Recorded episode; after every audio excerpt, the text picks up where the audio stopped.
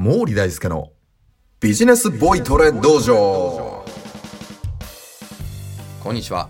ビジネスボイストレーナーの毛利大輔です。コミュニケーションで人の心をつかむためのボイストレーニングや話し方心理学を教えるスクールを経営しております。さあ今日はですね通る声にする方法と柔らかい声にする方法の2種類を一気にお伝えしたいと思います。人の声はですね生まれ持ったものではありません。皆さんの声の癖の集合体なんですね。僕のスクールにも、えー、私声通らないんですとか逆にいつもなんかうるさいって言われるんです怖いって言われるんですっていうような悩みの方がたくさんいらっしゃるんですけれどもそれは生まれ持ったものだから変えられないのではなくて皆さんの声の癖なんですよね。いくらでも変えられます。でそんな、えー、癖の中のですね重要な要素の一つにこれがあります。息の量のコントロール。さあどういうことかというとですね話をしている時に息をどのぐらい吐いているかということによって声質は変わるということですね、えー、息の量が多いと非常に柔らかくて安心感のある声になります。逆に息の量が少ないと力強くて通る声になります。これね、なんか逆っぽいんですけど、実際にやってみたら、えー、わかると思います。じゃあ早速ですが、皆さんこれをね、今聞いていただきながら実際にやってみましょう。はい。片手を広げていただいて、中指で鼻を触るように口の前に手をかざしてみてください。その状態で大きめの声で、こんにちはと言ってみましょう。はい、どうぞ。こんにちは。さあ、息がどのぐらい手に当たったでしょうかこれね、ちっちゃい声すぎると全く息当たらないので、で、逆に、えー、まあ、どんなに息の量が少ない方でも、まあ、ちょっとは当たります。息吐かないと声って出せないのでね。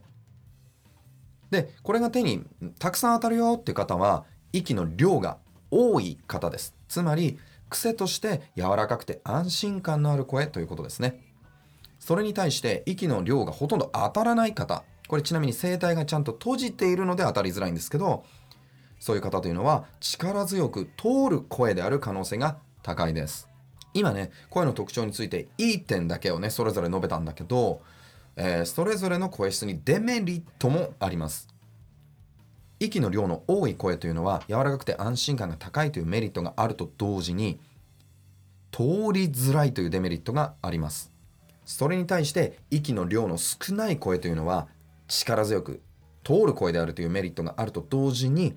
え圧力になりかねない、まあ、うるさい声になりかねないというデメリットもあるんですね。で今喋っている僕の声っていうのは何にも意識をしないと、えー、息の量が少ない声だから僕の手にはね息ほとんど当たらないんですよね。でこれをさらにあの極端にやると「ああああというのが息の量の少ない声。で、息の量の多い声というのは、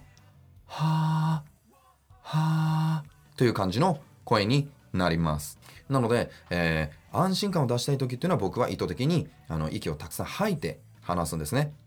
こういう感じの印象になります。まあ、柔らかい感じの声の、えー、印象になりますよね。これが、えー、息の量の多い声の、えー、イメージです。このような息の量が多い声というのはとても安心感が高いので、えー、なんかベクトルが相手から自分になるようなイメージなんですね。なので、えー、相談に乗るとか、えー、ヒアリングをするとかそういった声にそういったシーンに向いています。相手を安心させたいという時ですね。ああそれに対してこういう息の量が少ない声というのはベクトルが自分から相手になるのでスピーチやセミナーで力強く堂々と話したい時とか声を遠くまで飛ばしたい時またはこう周りがねガヤガヤしていて騒がしい時などに非常に有効です。通る声になるということですね。このようにですね、えー、息の量のコントロールをするだけで自分の印象をコントロールすることができるということです。この技術はねほんとめちゃめちゃ使えるのでぜひ身につけていただきたい。だけどね、これをね、意図的に使ってる方っていうのはね、ほんとほとんどいないです。なんとなくこう無意識でやってる方っていうのはいるかもしれませんけどねでこれは努力してだんだんいい声に変身していくっていうよりもコツをつかんだらもう今日から使えるので是非ねそれぞれのシチュエーションに合わせて使い分けていただいて相手からの好印象を獲得してみてください例えばねこれシーン別に、えー、やってみたいと思いますね例えば1対1で相手からヒアリングをする時は息の量の多い声の方がいいと言いましたけれどもこれを息の量が少ない声力強い声中心で、まあ、そういう声の癖の方ってたくさんいらっしゃるんですけれどもそれでやってしまうとこういう感じの印象になります。えー、今日はいらしていただいてありがとうございます。声のことでお悩みがあると伺ったんですが一体どういうお悩みがあるんでしょうか？とか言うとですねなんか怖くないですか？もうめっちゃ圧力を感じますよね。いやグイグイ来るなこいつみたいな。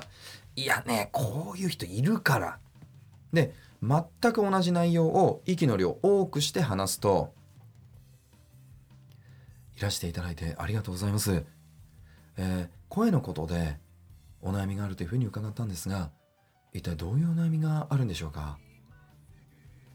という感じになりますよね。これが息の量の多い声。これ同じ内容を言ってるんですよ。文で書いたら同じこと言ってるんですよね。なのにこんなに印象が違う。でそれに対して、えー、なんだろうな。1対他で、えー、プレゼンテーションをする時というのは息の量少ない声の方がいいんですね。イメージとしては、えー、社長さんが経営者が自分の部下に何かを言っているシーンをイメージしてください。いいかみんな今我々がしなければいけないことは、あえて自分たちの弱いところに目を向けることだ。とか言ったらですね、お社長かっこいい、ついていきますみたいな空気感を作り出せるわけですよね。で、全く同じ内容を息の量の多い声で言うとこういう感じになります。いいかみんな、今我々がしなければいけないことは、あえて自分たちの弱いところに目を向けることだ。